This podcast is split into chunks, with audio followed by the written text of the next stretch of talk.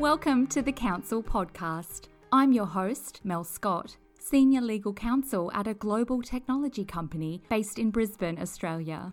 I'm passionate about all things in-house, and I'm so excited to share insights, interview key people in our profession, and demystify in-house practice. My guest today is Emma Lilly. Emma is the sole legal counsel for UK and Ireland at SD Works. And Emma and I actually connected online and haven't spoken in person before. She is the most incredible blogger and Instagram content creator known as In-House Potter. And it was truly my pleasure to have her on the pod to connect in real life and to ask her the questions I've always wanted to ask. She was such a delight and went out of her way to find time on her day off to connect with me later in my day and earlier in hers. Enjoy this episode with Emma Lilly. This episode of Counsel is brought to you by Markster. Markster provides dynamic trademark services to modern in-house legal teams. In-house legal teams aren't easily able to assess and streamline their trademark portfolio to reduce costs. Markster enables you to reduce costs through data-driven efficiencies and portfolio optimization. Find out more at markster.com.au or reach out to Kate and the Markster team. Their contact details are in the show notes. I would also like to thank InCounsel for supporting this episode. InCounsel provides people and tech solutions for in-house legal teams. They provide you access to a high-caliber panel of sole practitioners, which does include a lot of former in-house lawyers who can help you with ad hoc matters or ongoing support. They also specialize in helping GCs select, set up, and integrate the best tools and technologies. Go to incounsel.com.au to find out more. P.S. If you aren't already subscribed to InCounsel Weekly, you are missing out. I always look forward to it landing in my inbox. It is a weekly email with bite-sized insights for in-house counsel and creative legal minds. You can find the link to sign up in the show notes.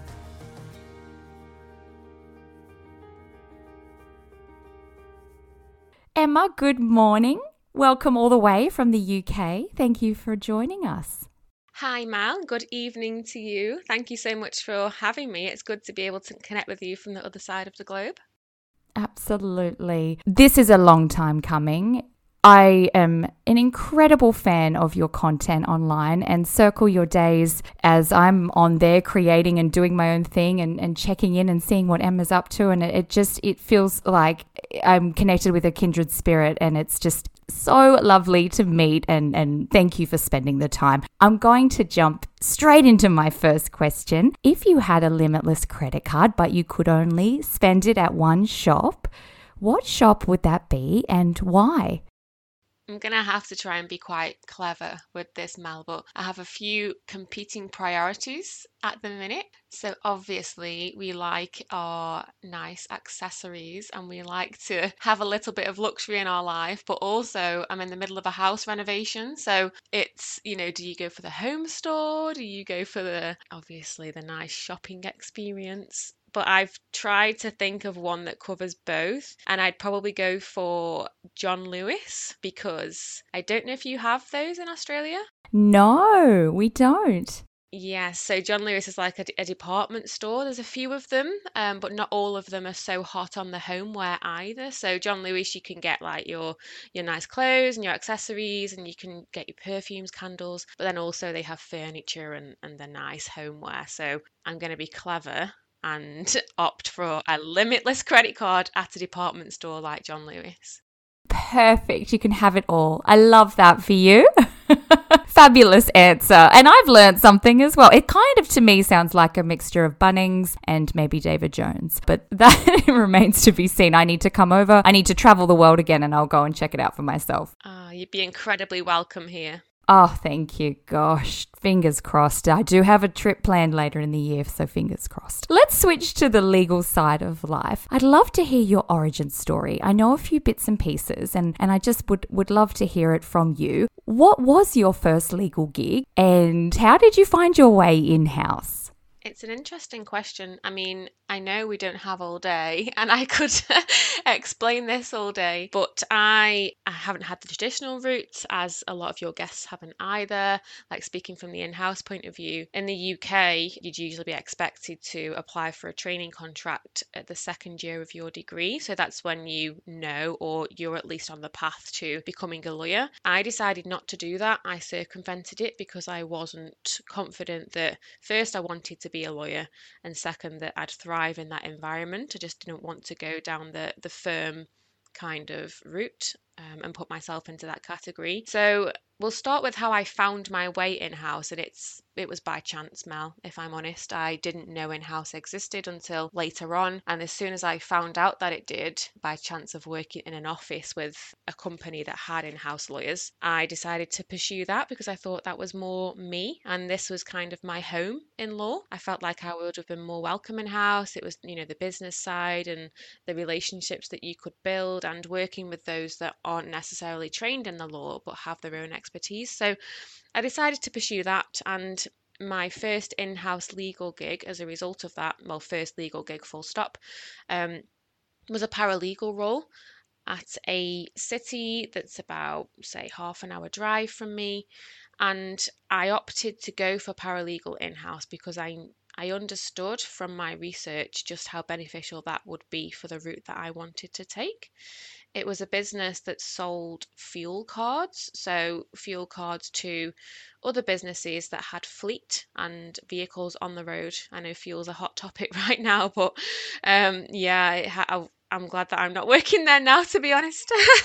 But it was mainly B2B, business to business work on contracts, and a lot of interesting things around title and commercial. But then also it operated in Europe as well, so that was my introduction to a little bit of international law, and I really enjoyed it. And that consequently turned into awarding me the training that I needed to qualify in the UK. Now, most from a UK perspective would say it was a step backwards to opt for a paralegal role straight away, but I mean, it's really set me up for my career, and it's been great.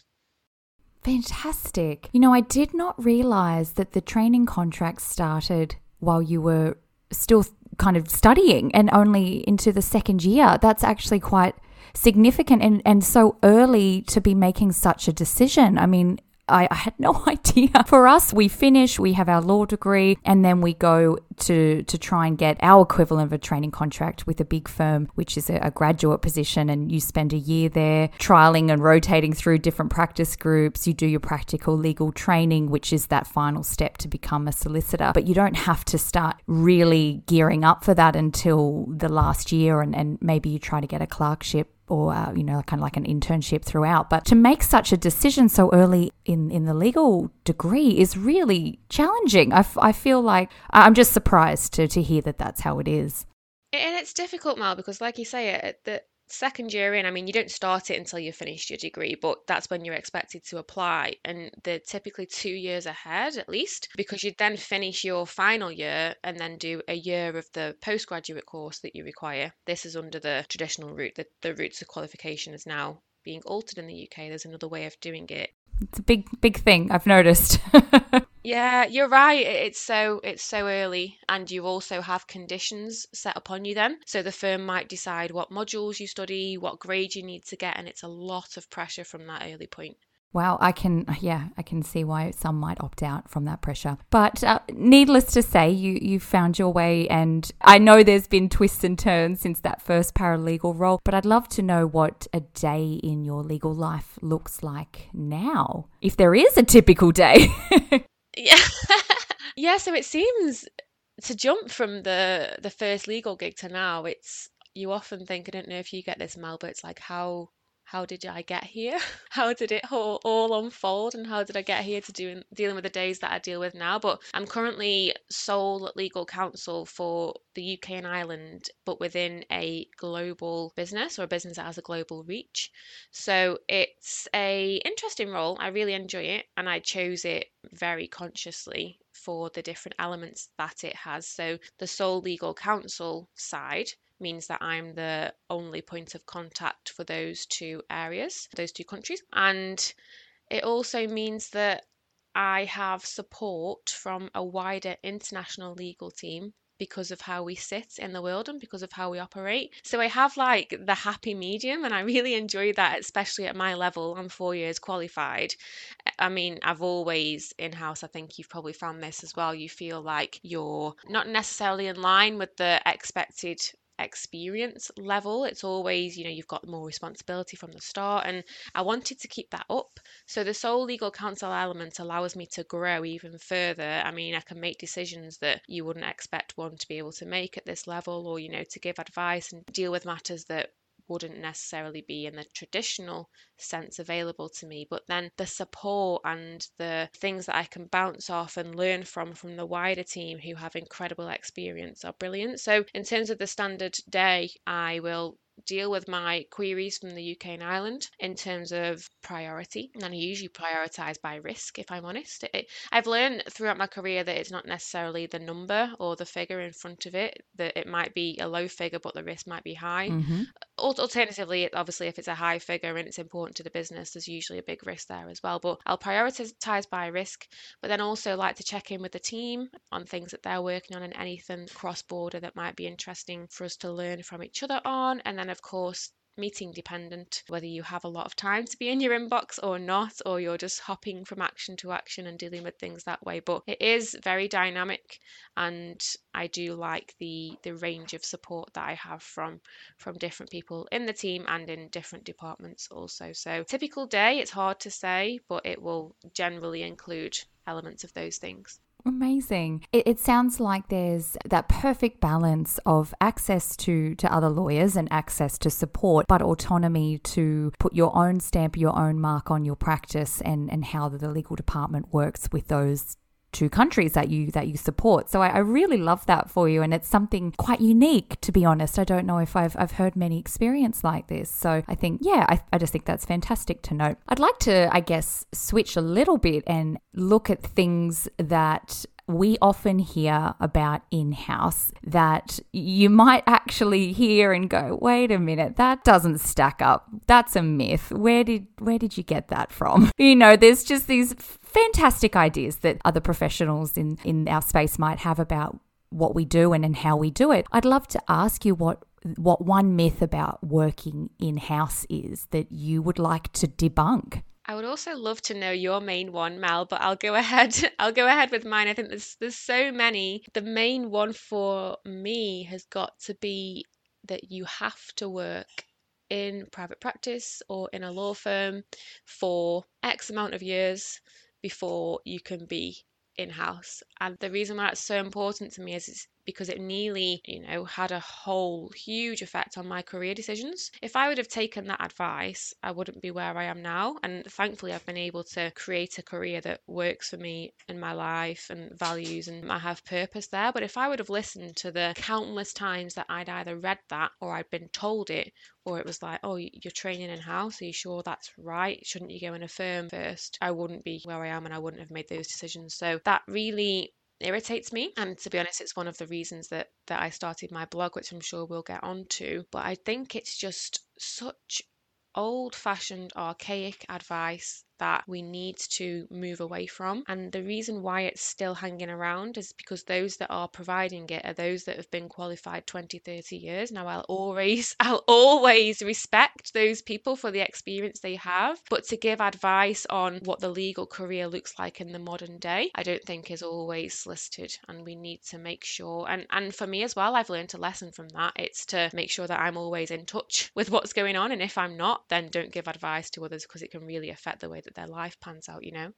Absolutely. And that's a huge hot topic at the moment, and one that I could not agree with you more, because you can't tell me that something's not possible when I can point to countless examples of people that are thriving, that have had a different career path to the typical 5 to 8 years post-admission experience at X number of, only number of a handful of firms and this very narrow worldview, which is how the Australian model was until quite recently. And when I went in-house, I did have 3 years of experience. And at that point in a firm, it was very, very taboo. It was the stigma that like, Mel, oh my God, she's going in-house at 3, she can always come back. You can always come back. And that is true, of course, but people were shocked to a point, and they were the people that were shocked were the ones that had a vested interest in me staying where I was doing what I was doing. So you have to take that with a grain of salt. But yeah, I couldn't agree more. I do think it's a myth because I know countless examples, and I've interviewed plenty of people on this podcast that have done it a different way. And as in-house teams are growing, which we know there's data on that for numerous reasons, it makes economical sense for a business to bring their resource in-house. But for whatever reason, as teams are growing,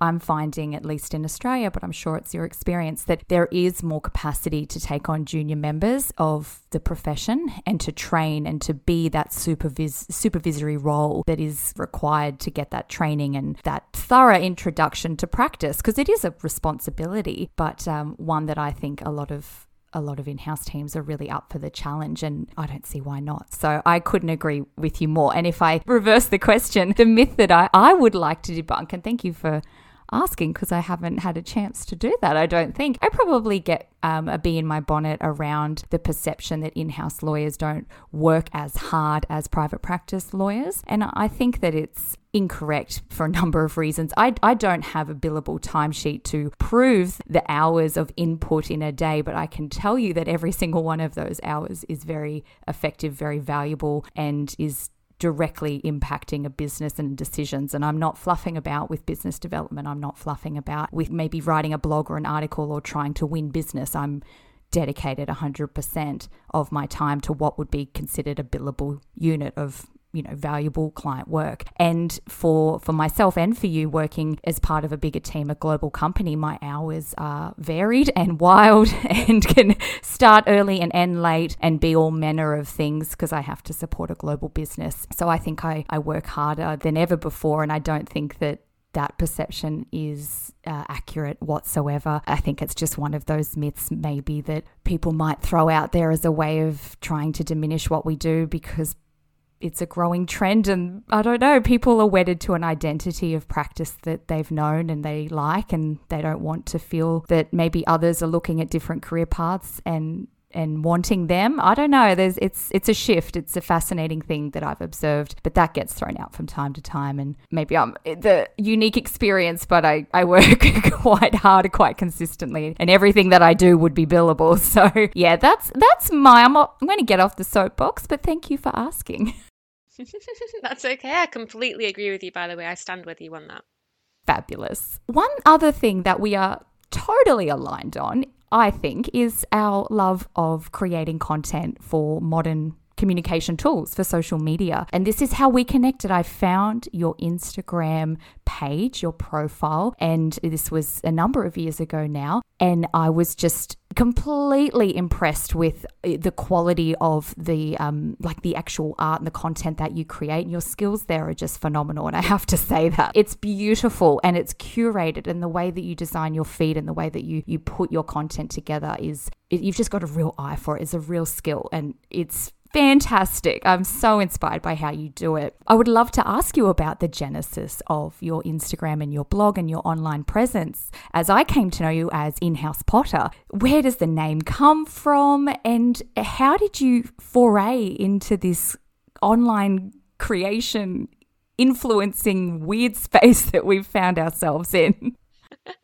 It is a very weird space, isn't it, Mel? And thank you for your kind words about that. I did start off on Instagram, and I was on a holiday with family once, and the idea behind my Instagram had formed years ago when I was studying, but I'd never thought it was going to be what it was today. I never, imagined running a blog or anything like that, but I'd always had this frustration in me and I needed an outlet to correct some of these things and debunk some of these myths and get my journey out there so others could learn from it. So I was on holiday and I read an email, I think, and for the 50th time, it was something that was inaccurate about in-house. So there I was like, right, I'm gonna start to end this.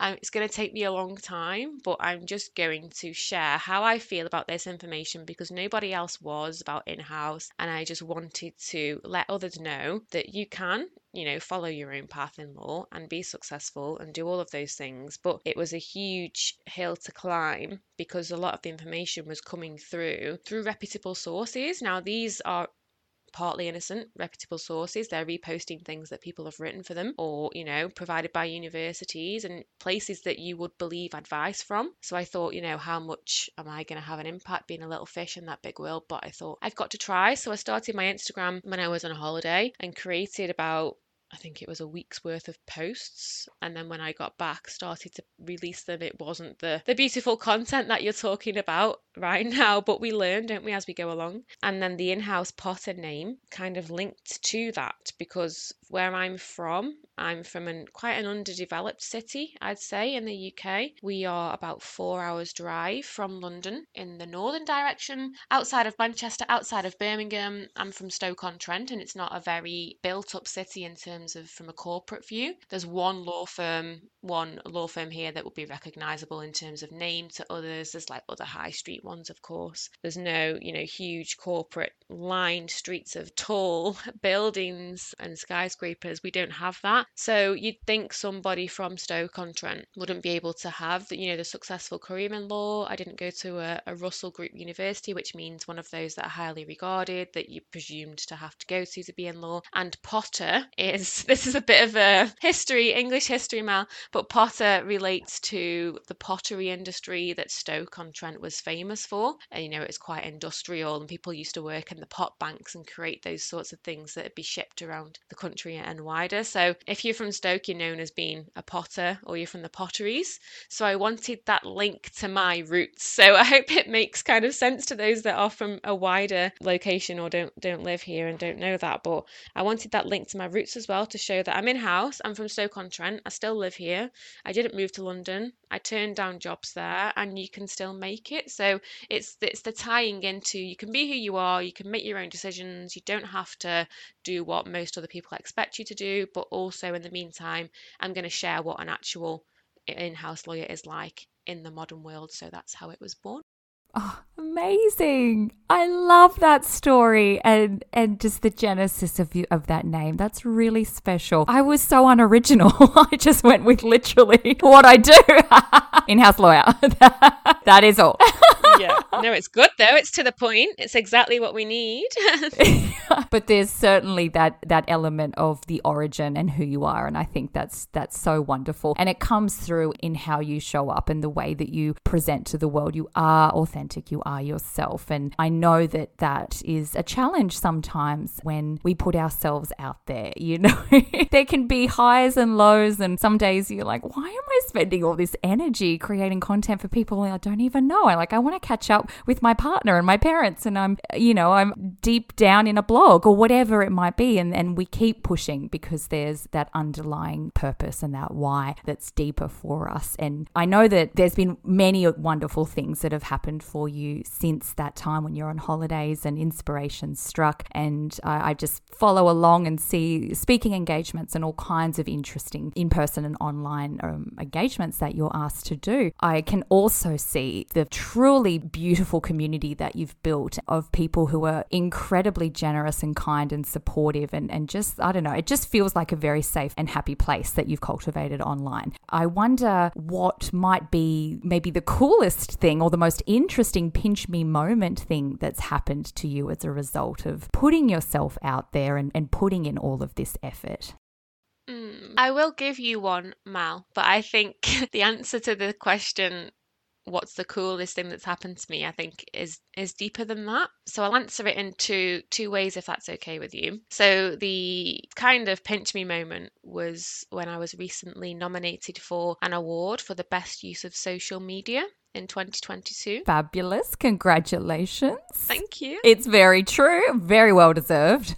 Thank you very much. It's by Legal Cheek, which is an online-based law community hub, however you want to say that. But yeah, they're quite big in this space. So to be nominated for that and to be in the shortlist was a bit crazy for me because, as you know, there's a lot of accounts out there that are doing fantastic things in this space, and to be within it and also to be in-house, I think is the pinch me moment, because we always think in-house comes last. It's always the second or third thing people think of in their career, and it's never the first thing on people's minds. And that's what I kind of wanted to change and say, it is a valid career choice in the first instance. You know, you can decide you want to be in-house from the get-go. You don't have to earn your stripe somewhere else first. So yeah, that was the kind of the most recent pinch me, like, cool moment, just for me to be amongst others in that area is just crazy. But from this wider deep perspective, the coolest thing has got to be working in line with my purpose, and I feel so much more fulfilled. And I'm always honest with this, that law is, especially from a commercial point of view, it's very hard to be passionate about, especially for me, because we don't really, I mean, there's not much helping an individual on the ground unless you're working in charities or directly with an individual and you're really helping them through, you know, a family issue. It was quite difficult for me to just be so surrounded and be led by money and commercial elements, and it's so corporate. I wanted another way to give back, and I've always done a lot of charity work because I felt like I needed to balance out things that I do in life. Yeah, and by having my blog and helping others, I mean, I help others every day, I think, to do things or realize things or achieve. So that really provides me with the fulfillment in law, and it keeps me plodding on sometimes, you know, when the job gets hard and it's the day-to-day and it's the, you know, your head's in Outlook or in a Word document and you're just typing, and it's like, what impact am I really having? The coolest thing has got to be that I realize now that I can make an impact in my own way through being a lawyer, and that it just overcomes everything else. It's incredible for me. I totally get it. There are times when I'm thinking, I'm just pushing paper around, creating shareholder value, and I'm a cog in a capitalist wheel. And it gets very deep very quickly. And I'm like, oh God, how did this happen? It's like Inception. And if you stop, your brain can, you know, like, but I need to pay my bills. And it becomes this internal kind of thing of, I don't know, an existential crisis that maybe hits us when we hit our late 20s, the early 30s. I don't know. But I totally get where you're coming from, and to be able to have an impact, connect with people, provide hope and an alternative career path that's actually not that alternative anymore is absolutely fulfilling. And I love that lights you up, and it you can see, because it comes through in what you do. So that's amazing. I want to switch back to, I guess, the day-to-day and your current role, and I've noticed that you have been traveling this week. So what epic timing for my next question. I want to get practical with you and ask you some tips for traveling internationally for work. And I ask selfishly because I'm going to be doing some of this later in the year, and I really haven't, I'm out of practice. I can't tell you the last time that I did this. So how do you get the most out of your time when you're on the ground with a different team, a local team? And like, how do you stay in routine and try and keep some normalcy to your travel and your work balance? Or do you or not? Is it a struggle? It's a big question, but I haven't really had this conversation with anyone on the pod. So I thought we will go there. Oh yeah, let's do it. I have been traveling this week, and it was a very short trip this time. So I went back to Belgium, which is where the headquarters of my business is based. I've been there a few times now since I started the role, and it's quite easy because it's only, you know, an hour and a half away on the plane. But then, of course, you've got all of the airport time, the driving time, and it is very easy to quickly feel that pressure around, oh, I'm not really working, I'm traveling. And of course, as lawyers, we can't always have our screens open for the whole world to see in an airport, or, you know, when you're there, it's difficult to continue to do that deep, meaningful legal work that you expect of yourself in in a normal day if you were in a private office. So I think the first tip is just to let that pressure go. You can't do what you can't do. You can't just start to work those hours and let the whole plane see something confidential that you're working on. So it's to be very careful and mindful of the pressure that you feel when you're traveling, because you do lose a lot of email time. And I don't want to say work time, because it's still work time. You know, we're being paid to travel and be away from home, and people kind of think, oh, you know, because I'm so grateful to be able to see a different country or to travel with work, that it's not work time. But it is. It's really, you wouldn't be traveling if it wasn't for work. So even though it's fantastic to be able to do these things, don't stress yourself out about them and try and burn out. And that links to the routine, Mel, because it's difficult to stay in routine, to be honest. Even so, from the UK to Belgium, it's only 1 hour's difference. Say if I was to travel further or to come and see you, of course it's morning for me now and it's evening for you, so it's difficult to stay in routine. And you aren't eating the meals that you'd usually eat in your day-to-day. You're not logging on at the same time. Again, you can't be so focused within your inbox because you want to spend time with the team. So it's just to go with it, really. Don't feel the stress about the fact that it's not going to be a standard day when you're traveling, because quite often it won't be. And then with the time with the local team, you really do want to make the most of that. But then it's also my UK team and any Irish issues kind of need to respect that I am in Belgium. And even though we are a global company and we're all working together, I've obviously travelled for a reason. So likely that's either a workshop that's an all-day thing, or it's like a 3-hour meeting, and you just got to communicate with your teams back on the ground where you're working and say, you know, I'm in a meeting for 3 hours, or, you know, if there's anything urgent, then you know how to get in touch with me, but please just kind of give me that space that I need to be in the moment with the team. Because like I say, there's a reason you're there. You need to bond and get those relationships. You don't want to just be constantly out of the room and I've travelled all of that way and then not spend time with them. So it's managing those priorities, and again, not taking that pressure on that you might be quote unquote losing work time. It's just that you'll be able to catch up with it when you're back. But it's a hard balance to reach, and I think it's just practice. You know, I don't know about you, Mel, but when I was younger, I used to see people that were traveling for work in the airport, and I'd be like, I want to be like those people.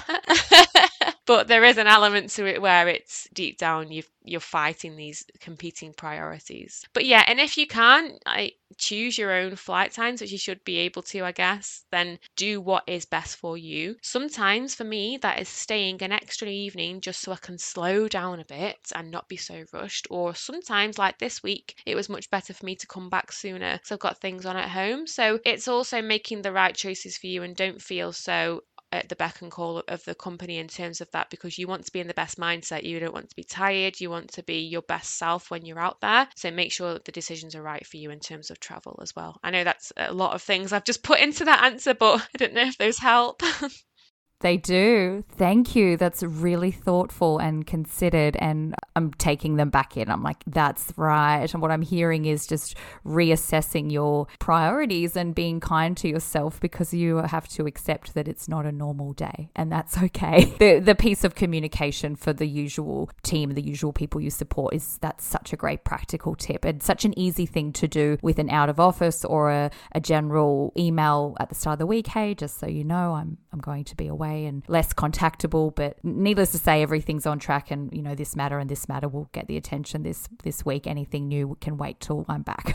The other thing that occurred to me as you were talking, and this should have occurred to me before, but I was obviously being very self-centered, when I say travel internationally, it is always this long haul, crazy, big adventure, because I live so far away from everybody else in the world. But for you, of course, if you're going to the continent, it's like an hour and a half in the plane. Okay, I completely blanked. So it's you still have all that time of travel, but it's just a different experience compared to 24 hours if I wanted to get to you at the moment via Dubai. So yeah, just that. I often forget Australia is just so far removed from everyone else, even though we're talking so openly and freely, like we're just next door. But no, internationally is a different thing. Oh my gosh, I feel like such a klutz.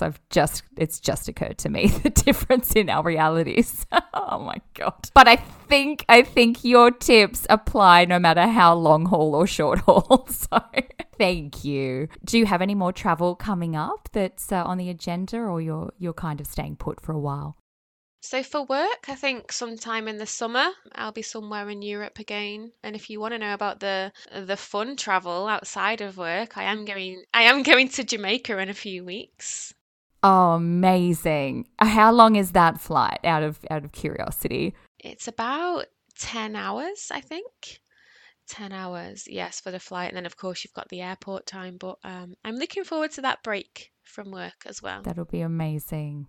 Yes, overdue. We've all been at home for so long doing the same thing. So that's amazing. Emma, my last question for you, and our time has just flown on by. My gosh, we're here. I would love to ask you, after everything that you've seen and everything that you've experienced as an in-house lawyer and working for different companies, different teams, and speaking with people as you do, connecting with others online, what qualities do you think make a great in-house lawyer?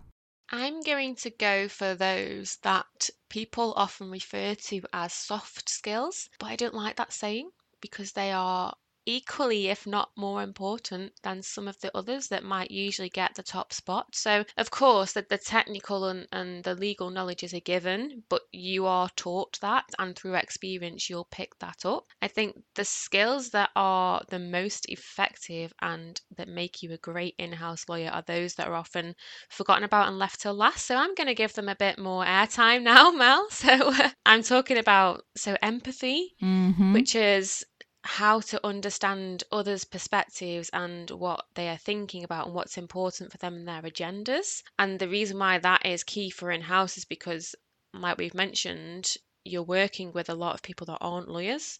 They have got their own expertise in their own fields, of which they're fantastic with, but they've also got their own ideas of what a great completed task looks like, or how they want to achieve things, or what's important for them, and what are they mostly concerned about. So in order to give the best advice, you've got to understand that and be empathetic to what is on their minds and what they're worried about, and how you can help as a legal advisor. I think that's really, really important, and it also helps you to build those long-term connections, because if you're just giving the advice and it's not so tailored to not only the situation but the individual, then that relationship won't be as strong as if you were to say, I understand you, I know what you're concerned about, this is how I can help, this is how I can't help, but I recognize that might be an issue you'd want to speak to somebody else about, but in terms of the legal and the business elements, then this is what I can do for you and us, and this is what we can achieve together. So that's one of the two that I wanted to mention, and the second one links closely to that, but it's communication. And it's, again, if you understand someone, you then need to know how to deliver that message to that audience or to that individual. Like I say, not in-house, I think we picked this up pretty quickly, but nobody wants reams and reams of legal advice, because it is just boring. It's boring to write, it's boring to read, it's boring to try and understand. It's a waste of time. People forget about it. But it goes a little bit further than that. It's not only being concise and to the point and getting the message across, it's also in what format. Some people prefer it in different ways. And if you look at someone who's in marketing, they're so creative, they might benefit from you getting on a whiteboard on a meeting and mapping something out and doing, like, this is how the contractual structure looks like, for example, and you can write the entities, whatever, and you can draw it out.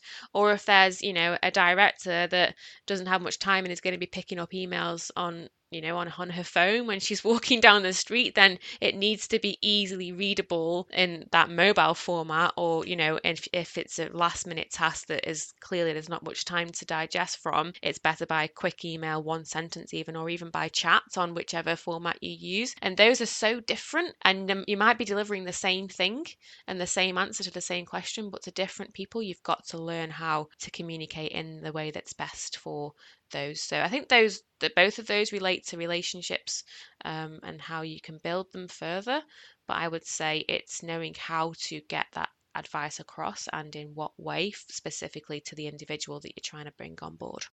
Beautifully said. I could not agree more. And it's funny how we call them soft skills when they're actually really hard. I always find that funny. They are hard skills. It's that EQ, and I think you've perfectly articulated what it looks like to be a really great in-house lawyer, to understand your audience, to have that empathy, and then know how to communicate to them, and then pivot and change for each version of your audience, each person that's an internal client or a colleague. It's as easy and as hard as that. Emma, thank you so much for your time. I'm going to let you get on with your Friday. You've got the day off ahead of you, and I'm so grateful that I've had some of your precious time this morning to run through these questions and just have a chat in real life, not through some DM or sending an emoji like button at some point across the interwebs. Yeah, you've just brought so much value, as you always do, and I'm so grateful that we've connected. Oh, me too, Mel. And I just want to say that I too really appreciate what you do. I know that we're in, again, different parts of the globe, but I feel like we're in this together, and I resonate with so much of your content, and I've learned a lot from you too. So I'm just super, super grateful to be featured on the pod as well. So thank you for your time this evening, and yeah, let's catch up again soon. Oh, my pleasure. I'll come to you. I'll come long haul. I do it, I swear. I'll come be a potter, an Aussie potter. How's that? Yeah. You're in. Love it. Thanks, Emma. Thank you so much for listening to this episode of Counsel. Please subscribe to the show so that you don't miss future episodes. And while you're there, it would mean the world to me if you could leave a review for this show. Tell me what you'd love to hear more of and where you're listening from. To learn more about in-house practice, follow me on LinkedIn and Instagram.